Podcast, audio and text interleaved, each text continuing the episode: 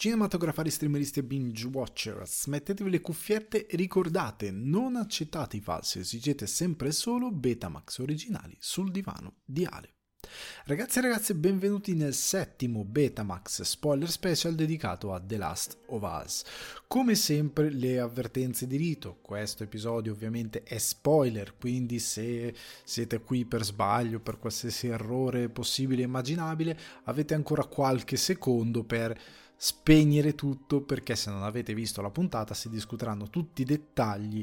eh, di trama, di easter egg e quant'altro che riguardano quello che c'è in episodio 7 dal titolo Left Behind per la regia di Liza Johnson, sceneggiatura questa volta di Neil Druckmann, Riley Abel si è eh, nel cast di questa puntata interpretata da Storm Reed, eh, il Capitan Kwong interpretato da Terry Chen e Bethany da Ruby Libert. In questa puntata abbiamo anche un sacco di canzoni. Le canzoni davvero in questa puntata sono super interessanti perché sono foreshadowing, perché sono descrizioni dei personaggi e perché non solo si vanno ad allineare a quello che succede, ma sono tutta un'opera di racconto che va insieme a quello che vediamo in scena e a quello che vedremo probabilmente nella seconda stagione. Partendo do, da um, All or None dei Pearl Jam, Take On Me degli Aha, Just Like Heaven dei The Cure, I Got You Babe di Etta James e un paio di brani di Gustavo Santaolalla che sono parte della soundtrack del titolo originale, quindi del videogame, e sono The Choice e Left Behind. Ragazzi, come sempre vi lascio tutto nelle note del podcast, non, non dovete correre a segnarvi questi titoli o mandare indietro perché è tutto nelle note del podcast, vi lascio tutte le informazioni basilari relative alla, al settimo episodio le trovate nelle note, quindi basta che le aprite nel caso, ah cos'era quella canzone, poi comunque nel, nell'andare a discutere l'episodio le riporterò alla vostra attenzione, però è tutto lì. Quindi, cominciamo. Cominciamo con una nota d'apertura la nota d'apertura riguarda l'infortunio di Joel, perché ho visto tanti un po' dibattere e discutere riguardo l'infortunio di Joel. Fate conto che per amore di medium e di buon, un buon adattamento l'infortunio di Joel è stato estremamente ridotto. Fate conto che nel videogioco la colluttazione, mi pare ne accennasse anche nell'episodio precedente, portava Joel a cadere insieme a uno di questi che lo, che lo aggrediva e veniva trapassato da parte a parte da uno di quei, eh, quei quei pezzi di rame, credo siano rame, metallo, non mi ricordo, comunque quei grossi pezzi di metallo super strutturali che tengono insieme i blocchi di cemento dei palazzi. Ce n'era uno di questi esposto, lui ci cade sopra e viene passato da parte a parte, che è una cosa che funziona nell'eccesso del videogioco e di quello che sono le varie dinamiche del videogame. Qua io ho visto tanti preoccuparsi su ah ma come può sopravvivere a un, a un, a un infortunio del genere. Lui è stato neanche accoltellato perché era la spunta di una mazza da baseball rotta che neanche tutta ma solo una, una punta lo trafigge. È un infortunio che ov- ovviamente gli fa perdere molto sangue ma difficilmente avrà, anche volendo andare a guardare al realismo della situazione, danni a organi interni o qualsiasi altra cosa. È un infortunio molto superficiale e lo hanno inserito in questa maniera appunto perché nel contesto della serie tv ha più senso che sia così. Se, infatti io ero preoccupato, ho detto ma lo faranno come nel videogioco, perché se lo fanno nel videogioco vai un po' fuori dal seminato, cioè è ovvio che muore un Joel così in quel tipo di eh, contesto, è ovvio, ma muore 5 minuti dopo perché è un infortunio troppo grave per poter riuscire a sopravvivere in un mondo dove non hai pronto soccorso, ospedale, eh, medicinali da reperire, paramedici. In un mondo del genere con qualche magari medicinale, qualche piccolo intervento di primo soccorso che una come Ellie probabilmente sa fare perché è stata educata nelle scuole della Fedra, probabilmente riesce a sopravvivere senza troppi problemi. Cioè è una cosa alla quale si può sopravvivere, altrimenti ragazzi l'umanità si sarebbe estinta, cioè ma non adesso, ma se pensiamo anche volendo andare a guardare la realtà, porca miseria, se andiamo indietro nelle epoche, tempo dei romani, tempo del medioevo, dove coltello, una spadata, cioè tutto poteva uccidere, in teoria ogni volta il soldato moriva sicuramente 100% ogni volta che andava in battaglia perché bastava anche uno sconto superficiale muori. Se andiamo in quella direzione. Cioè, se vogliamo cercare un realismo, cerchiamolo dandogli un senso. Ma, come dico sempre, il realismo, il realismo deve essere commisurato a quello del racconto, non al nostro realismo, perché altrimenti, ragazzi, se commisuriamo tutto al nostro realismo è ovvio che io non guardo più niente, ma non io, per dire, nessuno di noi guarda più niente perché qualsiasi cosa è impossibile, ma tutto, tu, quasi tutto quello che vediamo a parte i, dram- i drama è tutto impossibile. Quindi bisogna dare una misura in base a quello che stiamo guardando e in base alle regole di realismo di quel mondo, anche perché nel primo episodio, se non ricordo male, noi vediamo Marlene delle luci che ha, no, non mi ricordo se le, le, hanno sparato, le hanno accoltellato, lei sopravvive, quindi perché Joel non dovrebbe? Quindi bisogna spostare le cose in una maniera che hanno comunque senso.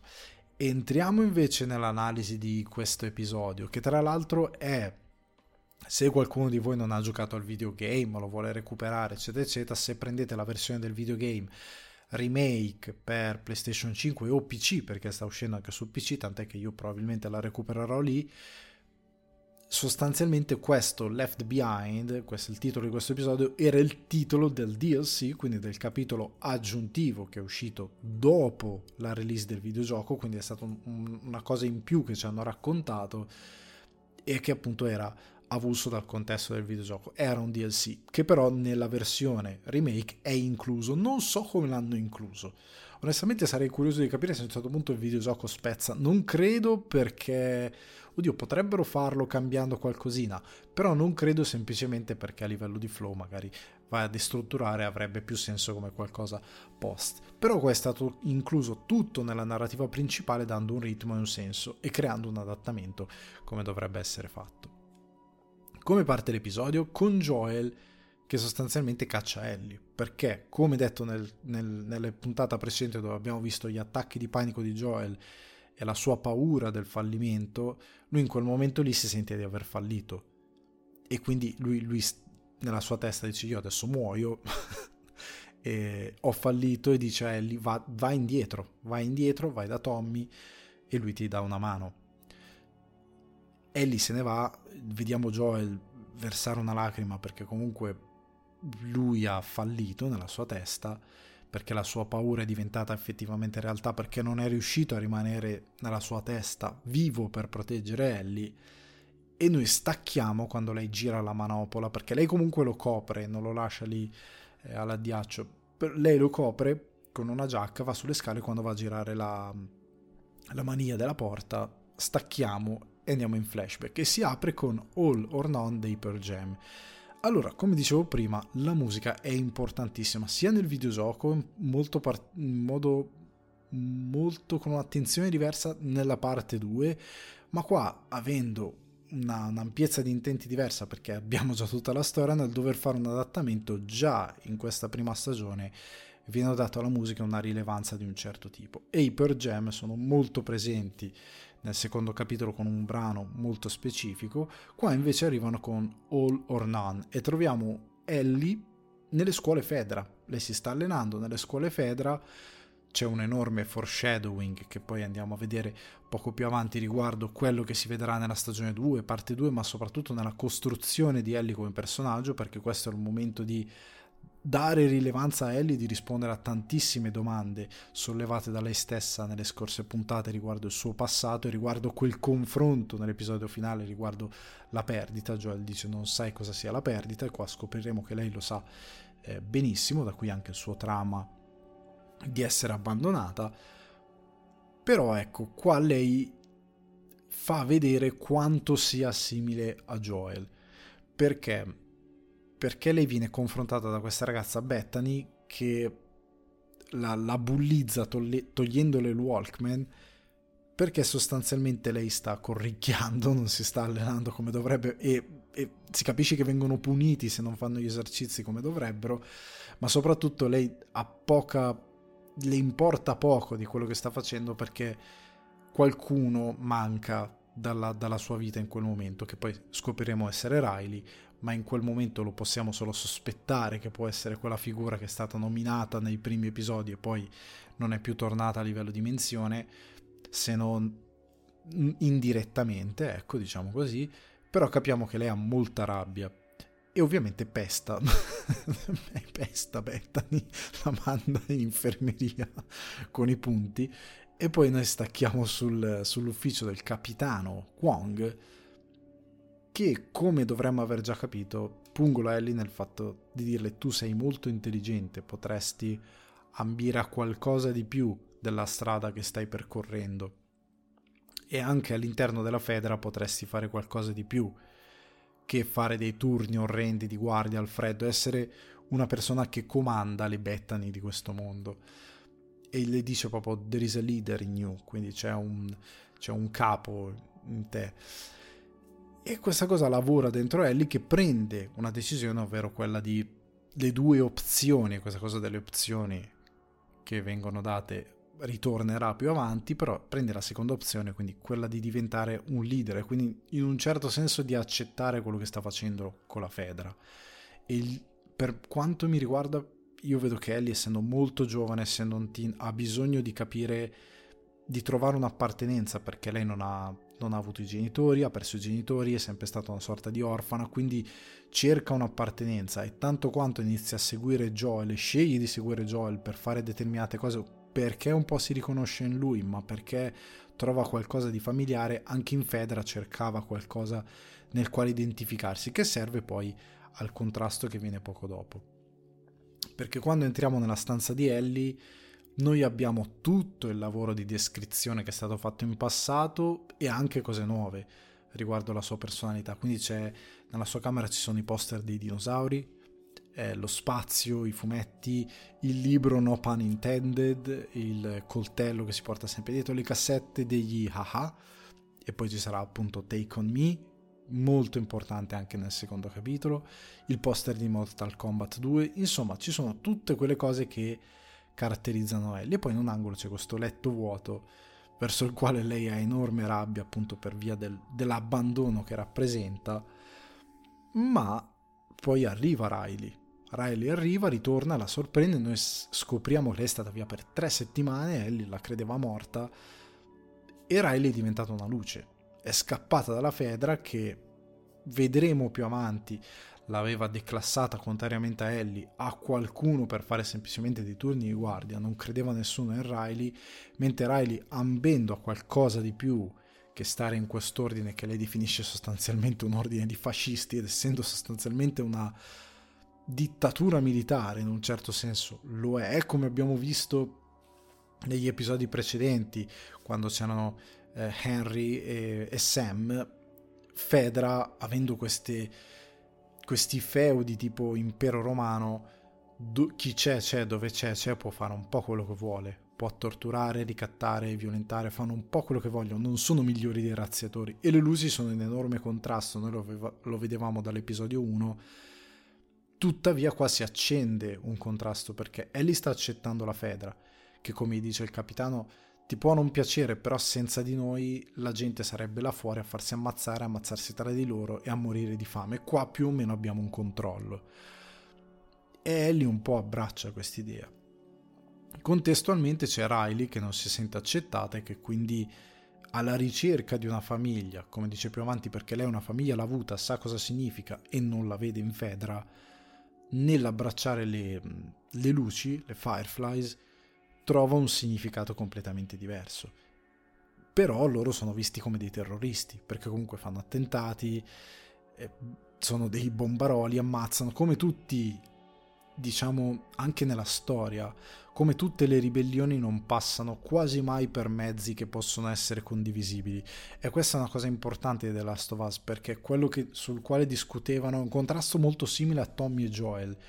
perché Tommy stesso ha lasciato le luci probabilmente per dei motivi che Ellie qui sostiene, ovvero il fatto che loro alla fine sono dei terroristi, ammazzano le persone. Cercano sì di non ammazzare quando sono dei civili, però alla ve- conti fatti succede, succede molto spesso e il contrasto che c'è tra Joel e Tommy, che è molto simile a quello che inizia qua tra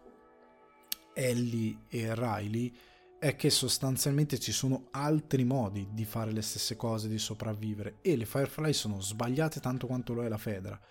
Nel senso che era quello che si diceva nel primo episodio, nessuno di questi due organi è davvero positivo. Nessuno dei due hanno tutti e due dei principi che possono essere nobili, però all'atto pratico l'esecuzione di questi principi è completamente distorta ed entrambi seguono delle vie, una ri- tumultuosa di ribellione che spesso passa solo unicamente per la violenza e l'altra che è sostanzialmente un ordine militare che non può finire mai e poi mai bene nella vita. E quindi succedono le cose che succedono perché chi ha quel tipo di potere assoluto non lo userà quasi mai se non mai per fare del bene. Perché se hai quel potere dove tu hai la vita e la morte delle altre persone in mano lo userai per fare prepotenza sicuramente. E qui c'è questo scontro che va avanti lungo tutto l'episodio. Però c'è anche una dinamica Tess Joel, che è quella tra Ellie, che è un po' Joel il mostro, e Riley, che è un po' più ragionata per certi versi, e che le dice a Ellie, parlando del fatto che le ha pestato la ragazzina, You can't fight everything, cioè non puoi fare a cazzotti con tutti, non puoi combattere contro tutti, devi scegliere una battaglia per correre quel sentiero, che è una cosa che Ellie effettivamente deve imparare a fare. Però poi arriviamo nel centro commerciale. Il centro commerciale è interessante perché loro non sanno cosa sia un centro commerciale, però allo stesso tempo andando all'episodio precedente dove lei trova il diario della ragazzina e legge i desideri della ragazzina che sono molto semplici, cioè quindi di piacere ai ragazzi, di trovare un vestito che le stia bene, loro ritrovano un po' questa cosa pur non sapendo cosa sia. Perché il centro commerciale, se noi andiamo indietro anche agli anni 90, e lì ci siamo molto vicini perché la pandemia della Stovase è iniziata all'inizio degli anni 2000, quindi 2003, poi ci sono stati 20 anni di salto, siamo al 2023, ma all'inizio degli anni 2000 ancora c'era questa logica del centro commerciale, dei rat malls, e quindi ritorniamo a quella cosa lì e ritorniamo a quell'idea di gli adolescenti che perdono intere giornate dentro il centro commerciale andando agli arcade, andando sulle giostre, facendosi le foto nelle cabine, quelle automatiche e loro fanno questo. Lei, Riley le fa vedere le quattro meraviglie che diventano cinque perché Ellie non ha mai visto una scala mobile, quando vede una scala mobile impazzisce, quindi diventano cinque. Però loro fanno quella giornata, Riley ha programmato quel tipo di giornata per loro due. E il tempo dentro il centro commerciale è fighissimo. È bello anche come riprodotto. L'uso dei VFX invisibili, diciamo, all'interno di questa serie è molto intelligente. Altre serie TV tendono a non riuscire a utilizzarli così bene e a limitare molto la loro scena. The Last of Us secondo me riesce molto bene a sfruttare invece il VFX invisibile per trasformare le loro location perché io ho guardato un po' di dietro le quinte c'è tanta roba costruita e poi in posta aggiungono qualcosa per dare più tono. Non è tutto VFX è da quello che ho capito un buon 60%, 60-70% costruito e poi c'è una rifinitura, una pattinatura sopra, magari anche a livello di percentuale inferiore che aggiunge dettagli, però fanno molto lavoro loro. Sarebbe ved- bello vedere anche qua il mall come lo hanno fatto. Però ecco, qua abbiamo ad esempio c'è quel momento dove c'è la locandina Down of the Wolf Part 2 che è una sorta di Twilight però con i lupi mannari riprese dal videogioco perché anche nel videogioco ci sono tutte queste locandine di film inventati come i film che piacciono a Joel del,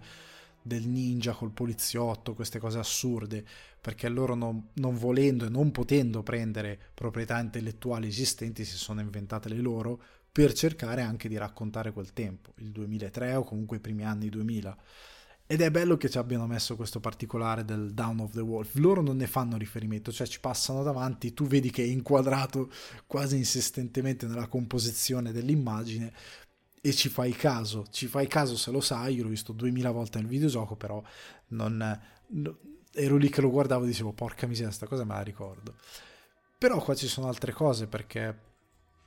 e Ellie sulle scale mobili cade in braccio a Riley, è un prima, primo gesto d'affetto, si vede che il legame tra, due, tra le due è qualcosa un po' di più che di due ottime amiche, perché poi Ellie è molto arrabbiata per, per la scomparsa di queste tre settimane di Riley, è il motivo per cui ha picchiato la ragazza a scuola, è il motivo per cui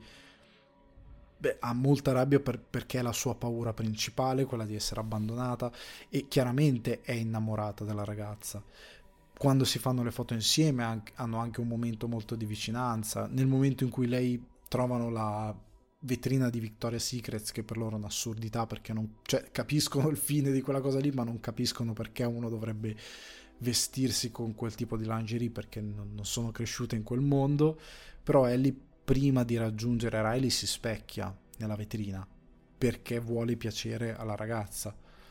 e poi vanno nella giostra e qua alla giostra c'è la canzone dei The Cure e io stavo ascoltando questo non era si sente il, le musiche da giostra perché è proprio una musica da giostra. Però sentendo la, me- la melodia non è la classica musica da carillon, da giostra, era una cosa un po' più complicata. Io la sentivo e dicevo, ma io la conosco sta cosa e mi stava uccidendo. Poi appunto ho cercato ed è Just Like Heaven dei The Cure, remixata per essere una canzone da,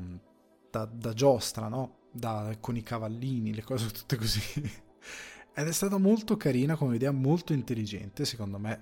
ripeto, il modo in cui utilizzano la musica è fichissimo da inizio episodio, perché già da inizio episodio c'è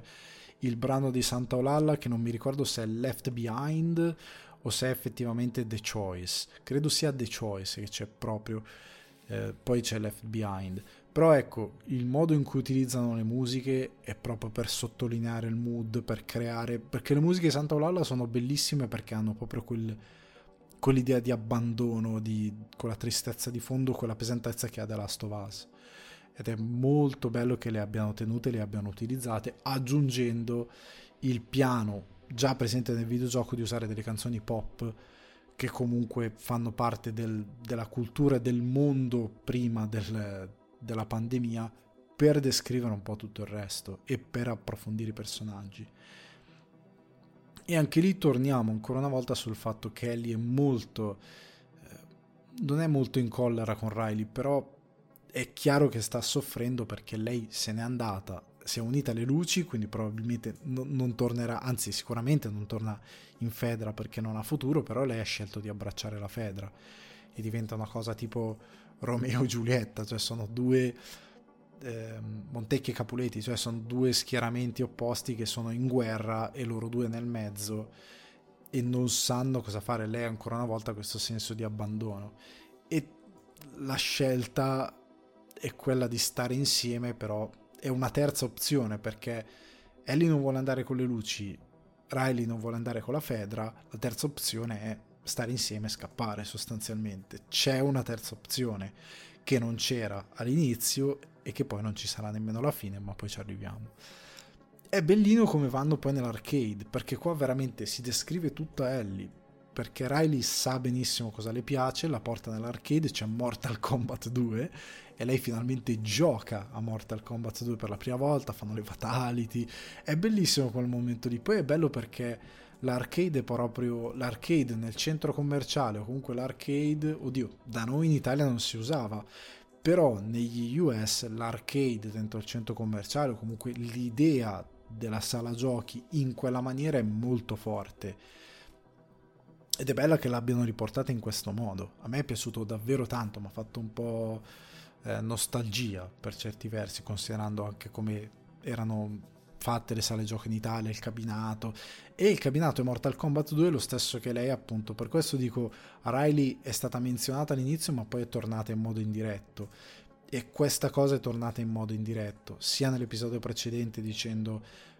io so cos'è la perdita da parte di Ellie, sia nell'episodio 2 quando Joel ed Ellie sono fuori dalla zona di quarantena della Fedra e quando lui va a cercare le munizioni c'è il cabinato e Mortal Kombat e lei lo guarda un po' perché le ricorda quel momento. E quindi quella cosa lì assume ancora più valore rispetto a quello che era perché quello che poteva sembrare una fascinazione verso qualcosa che Ellie cerca di scoprire del mondo prima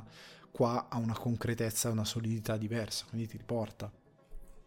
Il problema è che c'è un infetto in questo arcade perché tutto il mall era stato sigillato dalla Fedra perché c'erano gli infetti Capiamo che Riley l'ha esplorato tanto ed infetti non ne ha trovati, però tuttavia uno c'è che è lì da diverso tempo e si sveglia. E qua c'è un altro conflitto. Il conflitto Fedra-Luci ritorna perché Ellie trova le bombe,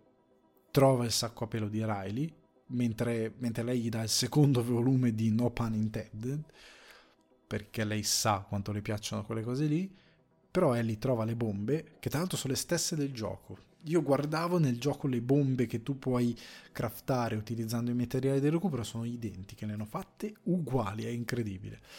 Comunque, come da contrasto in, in precedenza, Ellie capisce che, ok, sì, lei ha fatto quella cosa per lei, ma è nel mall non perché l'ha scoperto per caso, ma perché le luci l'hanno messa lì. L'hanno messa lì, stai lì, fai le bombe e probabilmente prepara un attacco terroristico. È questo. E ancora una volta litigano per questa cosa, perché non, Ellie non abbraccia quello che sono le luci, perché le luci, lo continuerò a ripetere, non sono così pure come sembrano, come si vendono. E la stessa cosa la Fedra è veramente infame, però è una gara chi è peggio, non c'è una gara, non c'è uno dei due che è veramente meglio. Tu puoi scegliere una via piuttosto che un'altra, ma c'è una terza opzione, che è quella che diceva Tommy, che è quella di Jackson, che è quella che Joel stesso non concepiva, però esiste una terza opzione. a quel punto, nella tempesta del contrasto, Riley confessa che lei sta andando alla QZ, sta lasciando il suo posto per andare ad Atlanta, se non ricordo male. Quindi comunque lei sta andando via. E qua c'è di nuovo la rabbia di Ellie perché ancora una volta qualcuno la sta abbandonando, che è la sua paura, quella di rimanere da sola, perché lei in Fedra effettivamente è sola, non si sente parte di qualcosa, non ha neanche idea cosa significhi essere parte di qualcosa. E quindi c'è questo momento in cui c'è un contrasto,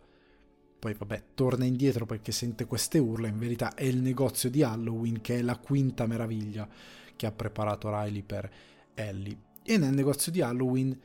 loro, lei prende il Walkman di Ellie, lo attacca agli stereo e giocano ballando I Got You di Betta, eh, di Etta James, scusate, I Got You Babe, scusate, di Etta James c'è il primo bacio tra di loro, ma soprattutto c'è, ecco nel videogioco loro giocavano con le pistole d'acqua,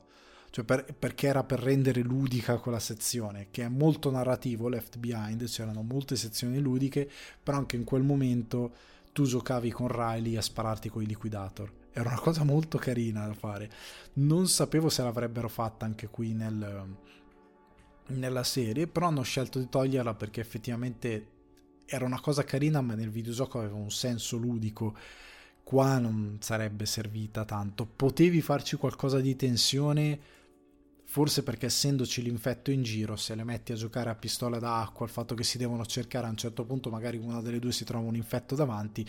può diventare interessante, però appunto è un espediente molto ludico più che di narrazione. Qua invece arriva l'infetto c'è una lotta, Ellie lo uccide, però vengono morse entrambi. E qua stacchiamo su Joel. Stacchiamo su Joel e torniamo, c'è la musica Santa Olalla.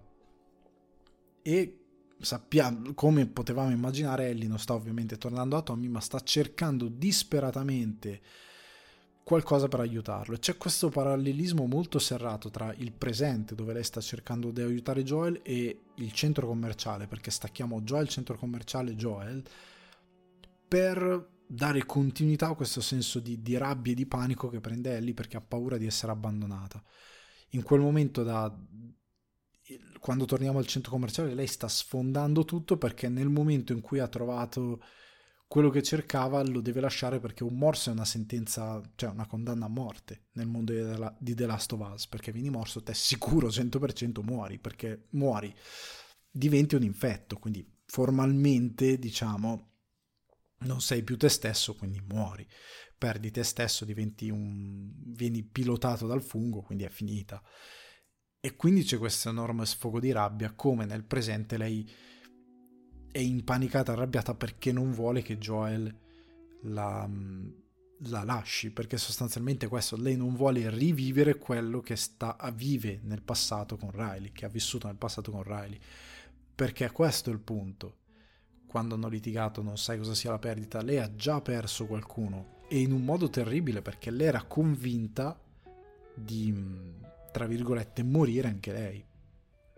Perché noi sappiamo che lei è immune, ma lei non lo sapeva. Quello è il morso che poi l'ha portata a, a, a diventare, cioè l'ha portata a scoprire di essere immune. E allora hanno questa, questo momento in cui dicono abbiamo due opzioni, uno o ci spariamo in testa, è facile, indolore però è un po' come mollare, give up, oppure can be just all poetic and shit and lose our mind together. Quindi può essere tutta una sorta di morte poetica anche qui a livello eh, shakespeariano andare fuori di testa insieme, perché noi sappiamo che il morso comunque nel, nell'arco di poco tempo in base all'area ti trasforma e loro scelgono di trasformarsi insieme. Se non ricordo male, forse anche nel videogioco non si vedeva la trasformazione di Riley, anche perché non è importante. E perché io ritengo che far vedere certe cose come non viene fatto vedere Sam, ehm, no, Henry, sto confondendo i due ragazzi, comunque che si spara in testa, non è importante farlo vedere perché secondo me è un è un dettaglio che ti porta su un'altra strada, perché qua stai cercando di raccontare delle cose con un mood specifico. Far vedere la trasformazione può diventare un po' trash, può diventare un po' troppo verso un certo tipo di orrore un po' cheesy, che non è il, l'obiettivo di The Last of Us a livello narrativo. Quindi non viene fatto vedere. Però parlando di opzioni, qua è bello che quando decidono per la seconda opzione, quindi di impazzire insieme, e lì chiede ma c'è una terza strada perché comunque lei una terza strada in teoria l'aveva prima quindi Fedra, Luci o te ne vai con lei c'era quest'idea di una possibile terza strada. In questo caso non c'è sono due. O ci ammazziamo o facciamo questa cosa. Infatti Riley le dice scusa I'm sorry perché non c'è niente che possano effettivamente fare. E qua chiudiamo con lo stacco su Joel, perché ritorniamo nel presente, Ellie trova ago e filo, torna da Joel che capisce che non, lei non lo sta abbandonando, anzi lo sta salvando per la seconda volta formalmente, e appunto lo, lo ricuce con, eh, con ago e filo, si stringono la mano, c'è questo momento in cui loro ormai il rapporto è totalmente consolidato nelle loro mancanze, eccetera, eccetera, però è completamente consolidato e tutti e due sono fondamentali l'uno per l'altra. Ed è molto bello come anche qui non c'erano tre opzioni. Qua appunto come le diceva Riley, o lei si no, non mollava e quindi stava lì e aiutava Joel, oppure lo mollava lì. Non c'era una terza opzione, quindi ne deve prendere per forza una delle due, ma in questo caso ha una via di uscita, ok? Che è un, meno tragica rispetto a quella di Riley perché il, il sottotesto è anche che dopo che loro vengono morse, ovviamente si dicono quello che dicevo prima, il morso è una condanna a morte, loro dicono prima o poi questa cosa succede in un modo o nell'altro a tutti. In verità no, a Ellie non può succedere, loro ancora non lo sanno, però a lei non può succedere. Ed è una cosa terribile perché lei non ha occasione, cioè lei vive un dramma peggiore perché è convinta di trasformarsi, invece questa cosa non funziona. Ora sto cercando di ricordare se nel videogioco effettivamente poi vediamo questa cosa, non credo. Sto avendo dei, dei lapsus totali. Non ho voluto ricontrollare perché ai fini di quello che dobbiamo discutere è molto relativo. Però qual che sia la scelta per me è giusta quella che, che viene presa di non mostrare perché non ha, non ha gran senso farlo per il tipo di mood narrativo che viene scelto in The Last of Us e una cosa che ho gradito è stato il fatto che già in episodio 3 c'era una sorta di storia d'amore tragica. Io avevo paura che in questo Left Behind ce ne sarebbe stata una seconda, perché nel gioco la storia d'amore tragica era questa, che era nel DLC, ma nella storia Frank e Bill non avevano quel tipo di, di incedere che hanno avuto nella serie. Quindi era più bilanciato. Qua avevo paura che ci fosse una sorta di secondo, secondo atto, diciamo, di questo tipo di, di tragedia. però non c'è, nel senso, anche se in un certo modo si ricollega perché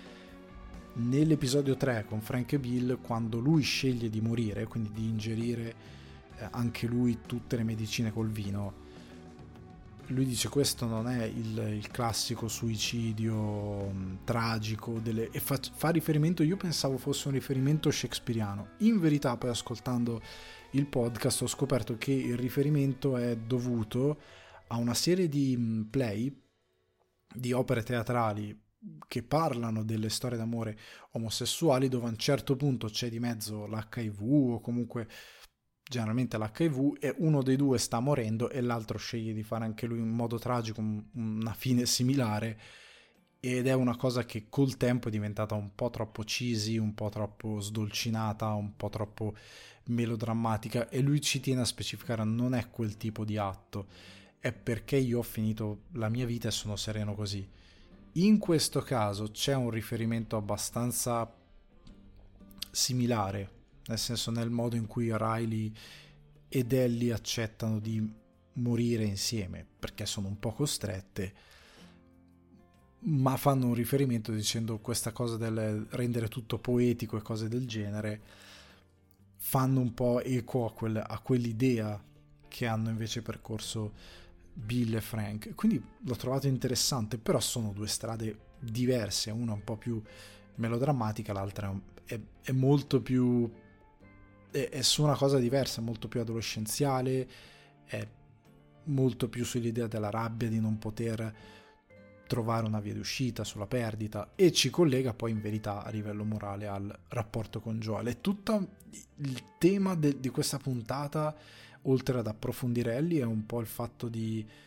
esplorare l'idea di quali sono le opzioni nel momento in cui sei in una situazione di un determinato tipo, una situazione di difficoltà dove la, la, no way out, cioè dove effettivamente i protagonisti sembrano non avere una via di uscita e le opzioni sembrano limitate. E questo sembra un po' in base a questi scenari diversi tra Joel ed Ellie e Ellie e Riley sembra quasi che poi rimanda anche un po' a Joel e, e la figlia adesso sto avendo un lapsus sul nome della figlia, però ecco, l'idea è che in tutte queste casistiche, in una c'era un, una no way out, un'uscita che quella era, quella è rimasta e ha creato determinati traumi, e in un'altra c'è una redenzione nel quale i personaggi possono effettivamente prendere una via di uscita, possono compiere una scelta e fare qualcosa che in un certo senso sia vada a redimere quello che gli è capitato in passato. Che fosse tra le loro mani o meno è un altro discorso, perché Joel avrebbe potuto fare poco contro il soldato armato. La stessa cosa qua, Ellie non poteva fare granché e Riley nemmeno. Era una cosa abbastanza inevitabile, non c'era molto da fare. E quest'idea di scelta, quest'idea di, di, di, di opzioni sarà importantissima nell'ultimo episodio L'ultimo episodio proprio ci porterà a una summa di tutti questi argomenti che sono partiti da episodio 1 fino all'ultimo episodio, episodio 9, perché ancora una volta la moralità di The Last of Us viene messa un po'... Viene, la moralità in generale delle persone viene un po' torchiata perché vogliono portarti in un mondo dove non c'è bianco, non c'è nero, ma è tutta una serie di sfumature, perché anche guardando Fedra, Luci è tutto un casino e il mondo andando avanti diventando più grande, che quello il mondo più grande lo vedremo sicuramente, credo, nella seconda stagione, considerando quello che viene raccontato nel videogame in parte 2, vedremo come altri esseri umani, altre idee hanno interpretato questo mondo. E anche lì ci sono delle sfumature di nero, bianco che si mescolano insieme e mettono in discussione tantissimo. Nessuno ha davvero ragione, nessuno ha davvero torto, è un po' tutto capibile e si può discutere all'infinito su certe cose perché poi abbracciare una filosofia piuttosto che l'altra. È un po' esattamente come il contrasto Fedra, Luci, Ellie, Riley, è un po' così. O Joel, Tommy, terza opzione, quindi non essere un Fedra, non essere una luce, non essere un razziatore che va di violenza, ma eh, quindi non scegliere la violenza, ma scegliere sostanzialmente un'altra via. Quindi a questo punto il prossimo episodio sarà When We Are in Need e io credo che a livello di racconto vedremo ok non, non posso dire ovviamente niente di, di, plot molto specifico però ecco credo sarà un episodio che ci farà vedere Ellie alle prese con, ehm, con Joel che sta male diciamo de- deve ritornare in salute poi va, bisogna vedere come viene gestita la situazione Detto questo, questo episodio 7 mi è piaciuto molto sia per la scrittura di Drachman, perché questo appunto l'ha scritto lui, che per la gestione delle musiche. Ripeto, se avete fatto attenzione in puntata, la gestione delle musiche è molto bella, molto commisurata sia per la narrazione degli eventi che dei personaggi. E poi mi è piaciuto tanto tutta l'opera di foreshadowing, di descrizione di L, tutto quello che ci porterà poi in parte 2, ma soprattutto che descrive proprio i personaggi, come sono fatti e come crescono. Quindi appuntamento a questo punto a settimana prossima per When We Are in Need, che è un titolo molto esplicativo esattamente come Left Behind, quindi il settimo episodio dedicato a Last si conclude qui, io vi saluto, vi ringrazio per la compagnia e vi ricordo che When You're Lost in the Darkness, look for the light.